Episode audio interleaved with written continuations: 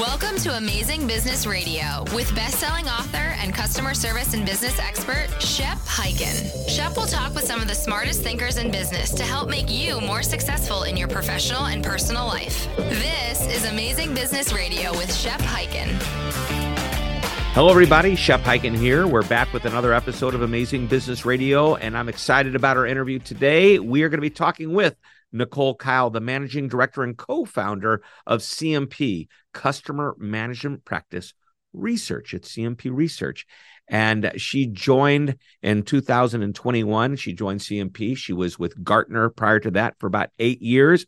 She knows research, and specifically, we're going to be talking about self service, digital self service, artificial intelligence. I love this topic. I hope you do too. There's a lot that we are going to learn today. Before we get started, a quick announcement. If you have an amazing story that you want to share or a question that you want to ask, reach out to me on any of the social media channels. I am everywhere. If it is a question, use the hashtag Ask Shep, and I'll either answer the question there on this show in my newsletter, the Shepard Letter, or I'll do it on my TV show, which is Be Amazing or Go Home. And you can find episodes on Amazon Prime, Roku, Apple TV, or just go to beamazing.tv and you can watch and binge all of them at once.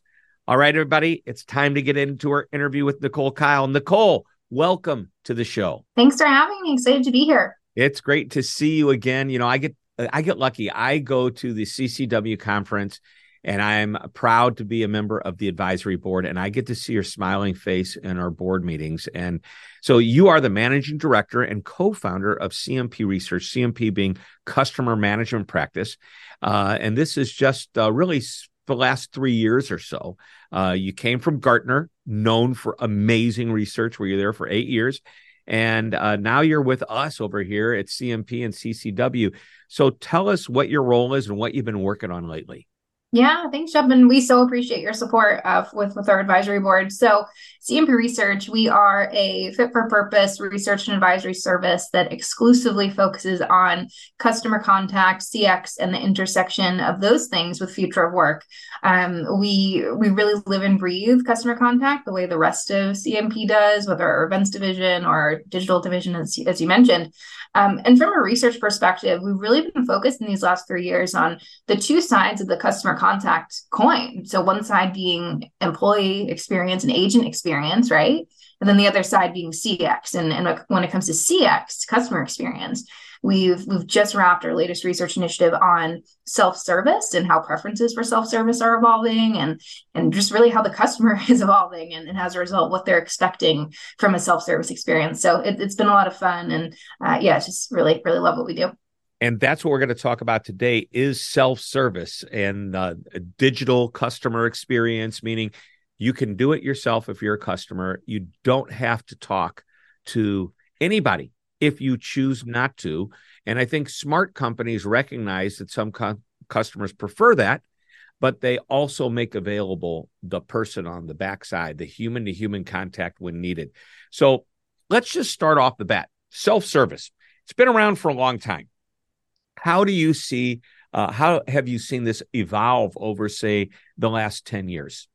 Yeah. So the last 10 years, it's kind of been like things were going along at roughly the same uh, levels or pace for i don't know maybe the first seven and then in the last three years things have really really changed. But to speak more broadly i mean certainly something that's affecting self-service in the last 10 years is something we talk a lot about as an industry which is the amazon effect which is our customers are constantly being trained by other organizations and companies uh, around customer experiences that we have no control over unless their expectations change and align with really the best experience they've had not the best experience they've had with us not the best experiences they've had with a fellow you know utility company or fellow financial services company it's just the best experience they've had um, with maybe a couple of exceptions right um, hospitality you know, you're going to have different expectations yep. Yep. for a luxury mm-hmm. hotel than you would for something else but that you know that real inflection point like the major inflection point like with a lot of future work trends has been the uh, the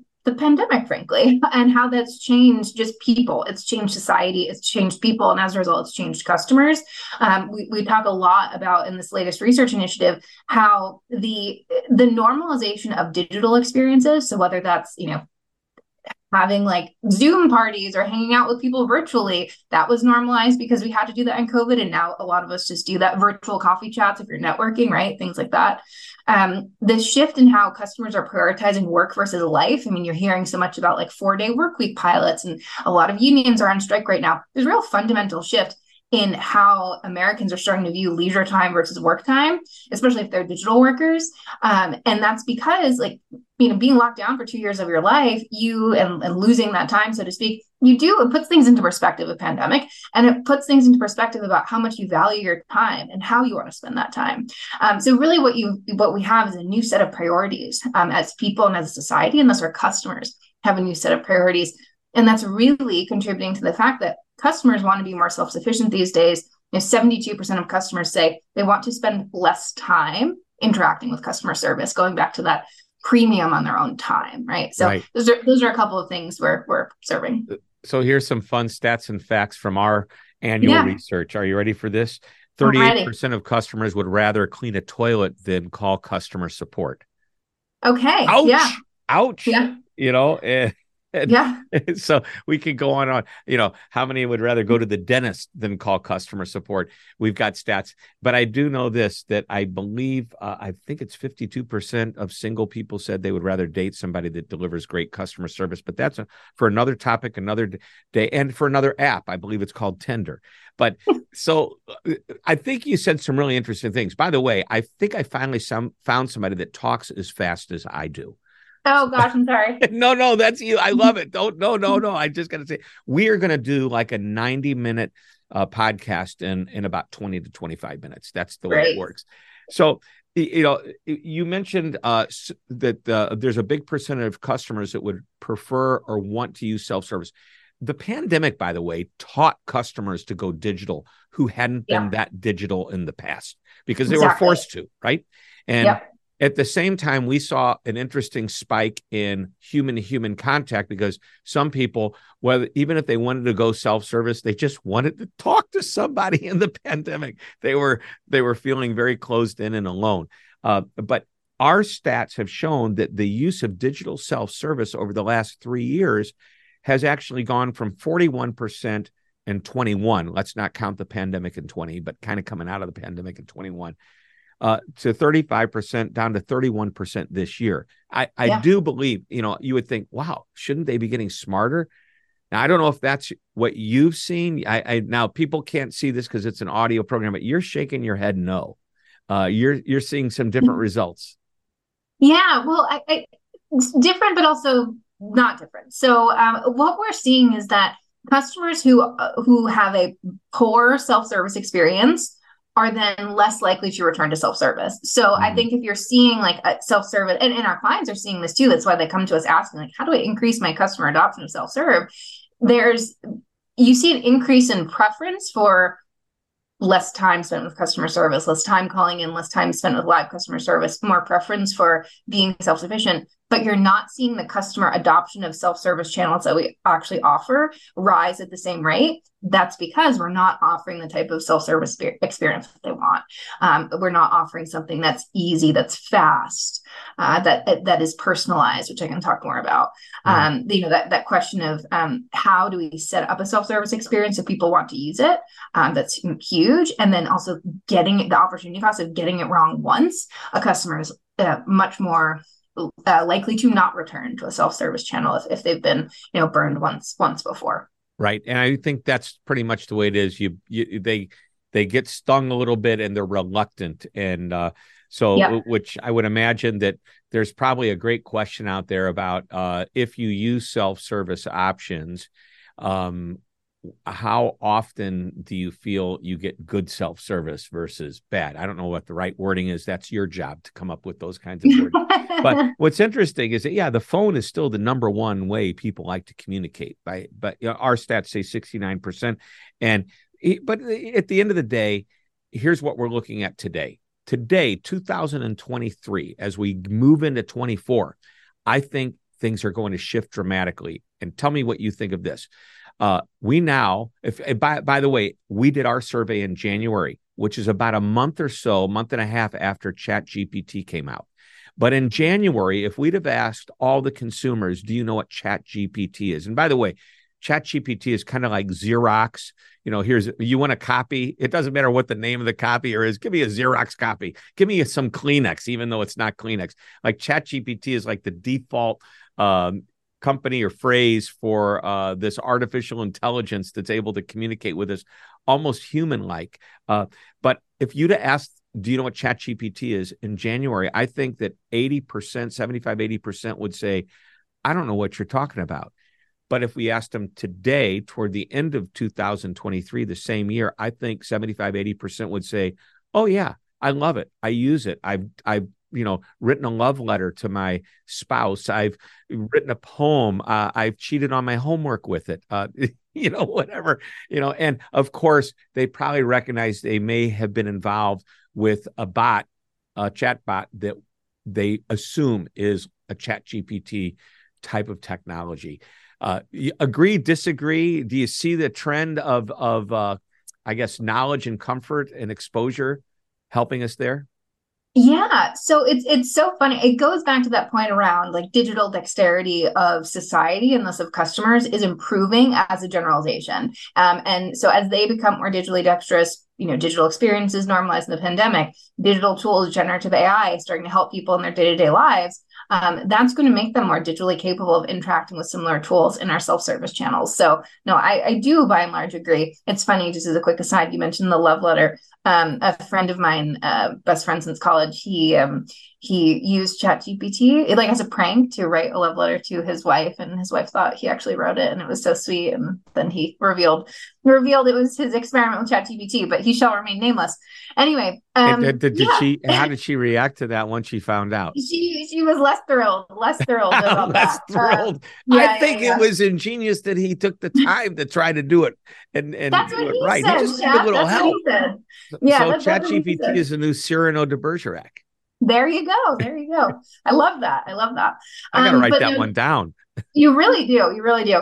Um, but to to yeah to your question that digital dexterity is improving I, I, will say a majority of customers do say that they can tell the difference between um, an ai like if you say chat for example they can tell the difference they can tell when they're talking to an ai driven chatbot versus when they're in a live chat. Um, and i think that's less of a reflection on like our ability to as customers to assess, assess technology and probably more a reflection of the quality of chatbots on average um, but you know, I I think what we're seeing is customers are willing to use these tools if the results are good. Um, so it, it, sounds so simple, but um, it, it's about the tool that you use and, and, making sure it's delivering that that positive customer right. experience. And it's easier than ever to get a good tool today. It's less expensive than yeah. it's ever been, which is really important for companies to know. Let's take a short break. When we come back, uh, I want to talk more about self service, digital self service. I want to talk about AI. Um, that's the hottest topic uh, for years, but really this year it's coming to a head. And we are going to continue this conversation with Nicole Kyle, the managing director and co founder of CMP Research. That's Customer Managed Practice. Don't go away. We will be right back. One of my favorite sayings is that customer service isn't a department, it's a philosophy. And it's a philosophy that must be embraced by everyone in the organization all the time, and that's 24 7. So if customer service is important to you, and I know it is, then you will love our virtual training, the ultimate on demand customer service and experience training program that you can access anytime, anywhere. Now, the course content applies to everyone, regardless of position and responsibility, from senior executives to the most recently hired and everyone in between. You'll discover tips, ideas, and strategies that won't cost your company a fortune, but will produce what I call moments of magic, those positive experiences, and it will happen at every level of your organization. So go to Customer Service VT. That's V as in virtual, T as in training. That's customer service customerservicevt.com. It's time to get customer focused. You're listening to Amazing Business Radio with best-selling author and customer service and business expert Shep Hyken. We are back on Amazing Business Radio. We are talking with Nicole Kyle, the managing director and co-founder of CMP Research. I geek out over all this stuff. I love research, uh, especially in the world of customer service and experience, which is my world. So let's keep on the same thread. We're talking about uh, customers' preferences, their expectations, what they like, uh, some changes that have happened over the years. Um, what do you see really uh, your biggest change in the customer's perception of self-service digital customer service? Yeah, it's it's been really fun studying this because one of the things that's come out is we as an industry we assume that a self-serve experience is the success metric for what customers want when it comes to digital experiences. But when we dug into those customer preferences it actually showed that customers want something more akin to a self-directed experience. And the difference between those things self-serve is enabling customers to attempt to solve their issue themselves. There's no guarantee of issue resolution, which we all know and customers know. The next iteration of that, like on that maturity curve, is self sufficiency. I, customer, I as a customer, resolve my issue. I was sufficient uh, the way that you, as the company or organization, have dictated to me. Um, so it's self sufficient. I, I, I, did what you asked and I got to resolution in the channel and, and direction that you provided me where they want to be is self-directed. And the way we we define self-directed is i resolve my issue the way that i want. And the reason for that distinction between those three things you can't jump straight from self-serve to self-directed. It is a sequence. Uh, you, you we saw in the data that the number one driver of satisfaction in a self-serve experience specifically is personalization and people want, customers want control over their service experience, which has been really fun to see come out in the data because it was a hypothesis we had going in. I think it's, and let me get the exact number. I think it's like 75% of customers say they want control. 78% of customers say they like to have control over how they're served. Um, so that's that's really where that distinction between self and, let me make sure I understand what that means. Yeah. And uh, they want control over how they are served, meaning uh, they want to be able to choose between self-service and something else, or is it in the self-service process they want more control? Within the self-service process, they want okay. more control. Okay. And and how do they get you, you use the words personalization. So in my mind, I'm thinking the computer not only knows the answer to my questions, but it also knows who I am based on my past buying purchases, behaviors, patterns, whatever. Um, and and so it's able to say, by the way, I think I had a very similar experience. I was on a website and I needed to see how many credits I had left. Yeah. Uh, I we do this website analysis and we have like 30,000 credits a month and we usually blow through about 20, 25,000. So I asked, uh, and I couldn't find it. Uh, where do I see how many credits I have? And the machine, and by the way, uh, here's something. Here's how you know you don't, you're not dealing with a human. The answer came back in like one second. it, it, was a yeah. nice long paragraph. Nobody types that fast, right? But the yeah. answer came back says, uh, look in the upper left hand corner under settings. Uh, there's a drop down menu. Click on this, and you'll see how many credits you have left.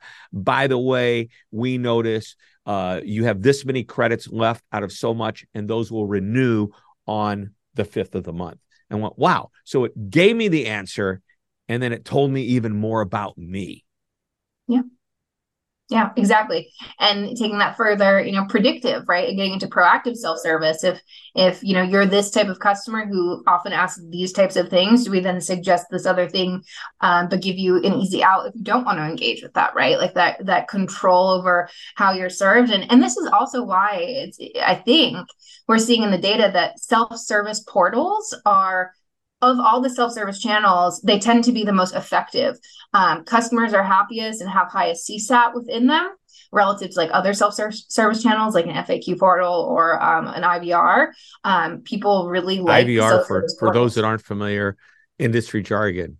Uh, it's where you know push one for this and two for that and three yeah. for this. That's that's uh, your your IVR, uh, interactive yeah, exactly. virtual response. Exactly. And and those self-service portals are places where so again people on industry know what we mean. Those are the places where it's typically like in e-commerce uh, you know an, an, account page where you can go pro- uh, start to process a return check the status of your order. Um, doesn't have to be an account page but you know, actual portals where you can do things yourself and take action. You can order a new card. You can change your address. You can refill a gift card. Those are the types of self-service um, cha- that's the type of self-service channels where we're seeing the highest satisfaction. Is also a place where we're seeing a lot of companies have them um, and also a lot of companies I think 60% plan to increase their level of investment in that channel as well. Yeah, which is great because I think customers love being able to take matters into their own hands, yep. especially on the easier um, issues like did a product ship, what's my bank balance, et cetera, et cetera. So uh, I want to ask a, a, question on on what your opinion is. Um, do you think this is going to replace jobs in mm. the customer support world? And is it going to eliminate them, replace them? And do you see, I'm going to ask a bunch of questions all in one. And do you see the companies that you're surveying and working with uh, cutting jobs, adding jobs? What's going on out there in the job market in the customer service world? Yeah. So as far as what's happening right now in the job market and the customer contact world, the labor market is tight. We know that. Um, there's still, you know, more more jobs than people. We're seeing that in a macro sense too. Um, um, unemployment is low. Um, we're advising a lot of clients on how to how to hire and um, you know make an attractive employer value proposition so you can attract good talent. Long term, to your question, with increased investment in self-service channels, increased investment in uh, both conversational and generative AI. Um, I I can't say for sure if it's going to cut jobs, but I can tell you I think it's about sixty percent uh, of of executives say that they believe increased customer adoption of self service will um, re uh, reduce the the frontline workforce requirements. the The good news there is it might reduce the frontline customer facing workforce, but it's going to create jobs internally in customer contact functions for people who need to monitor the tools, who need to want to do business intelligence and extract data from these tools. So I think just because jobs are taken away in one role or one level within the organization, it doesn't mean um, similarly entry level jobs might create it elsewhere, but it's more around tool management, IT infrastructure management, data analysis that still has to do with customer contact. It's just not necessarily um, as many openings for like answering the phones. Right. The other and, thing that's pretty, yeah, go on. That's the same as anytime there's a shift uh, where technology disrupts something yep. from the past, something new. The the jobs don't completely disappear; they they end up being replaced, and this is important. Somebody has to be willing to take the initiative to be uh, to be able to learn something new and and willing to try a new role um, if they want to stay in this field. And it sounds to me what you're saying is you can stay in the field you just may not be doing it the same way you used to do it which is to pick yeah. up the phone and say hello what's your problem today? And exactly. you know, may i help you? And i need your name your phone number your your seventh child's middle name and et cetera et cetera. So uh, this is great. Well we're starting to wind down here. I'm not going to ask you my final question yet but could you just give me an idea of how uh, generative ai and um, those technologies are supporting internally the person who's actually interacting with a customer, the customer service agent. Yeah, so it's so fascinating. Generative AI pilots right now for the organizations who are piloting them, uh, of that chunk, most of them are focusing those pilots on agent experience, agent assist, agent knowledge bases right now, um, and I and it's for a very good reason. Uh, with any pilot, you know, you want to take the lower risk approach. And for organizations, um, it is relatively lower risk to introduce these tools, gain lessons learned from agent facing pilots before rolling something out to your customer. So I think that's very smart. Um, you'll be able to take those lessons learned and, and, and translate them and apply them to the customer experience for Gen AI tools. Um, the other cool thing, though, is it's improving the agent experience when it's working. Um, and that's because agents are able to be more self-sufficient. Agents have an always on resource. If for whatever reason you can't reach your manager or can't reach a peer you can interact with a, a generative ai enabled knowledge base and get the answer you need. Super helpful especially in a remote or more distributed environment. Uh, the risks I think that you run are um, if if people lean too heavily into the tool only, um, they you know silos could potentially get worse, right? If you're not also making time to connect with peers, connect with your manager, um, but that's a good problem to have uh, if your tool is working so well um, in, in, that regard. And I, I, don't know too many organizations are at that point yet. Um, generative AI for employees is also going to take just some of those low value, repeatable tasks off their desks, hopefully help with burnout as a result. Um, I think where you know we start to get into a different burnout conversation is just the larger pattern of as more contacts overall maybe move to self-serve um, then it's the really complex stuff that's left over for live agent support and then that can get very taxing in terms of complexity. It can be engaging if you strike the right balance but if the workload's too heavy it can result in burnout. So a lot of cool things happening there. 86% of customer contact organizations plan to or are already using generative AI in their agent knowledge bases by 2025.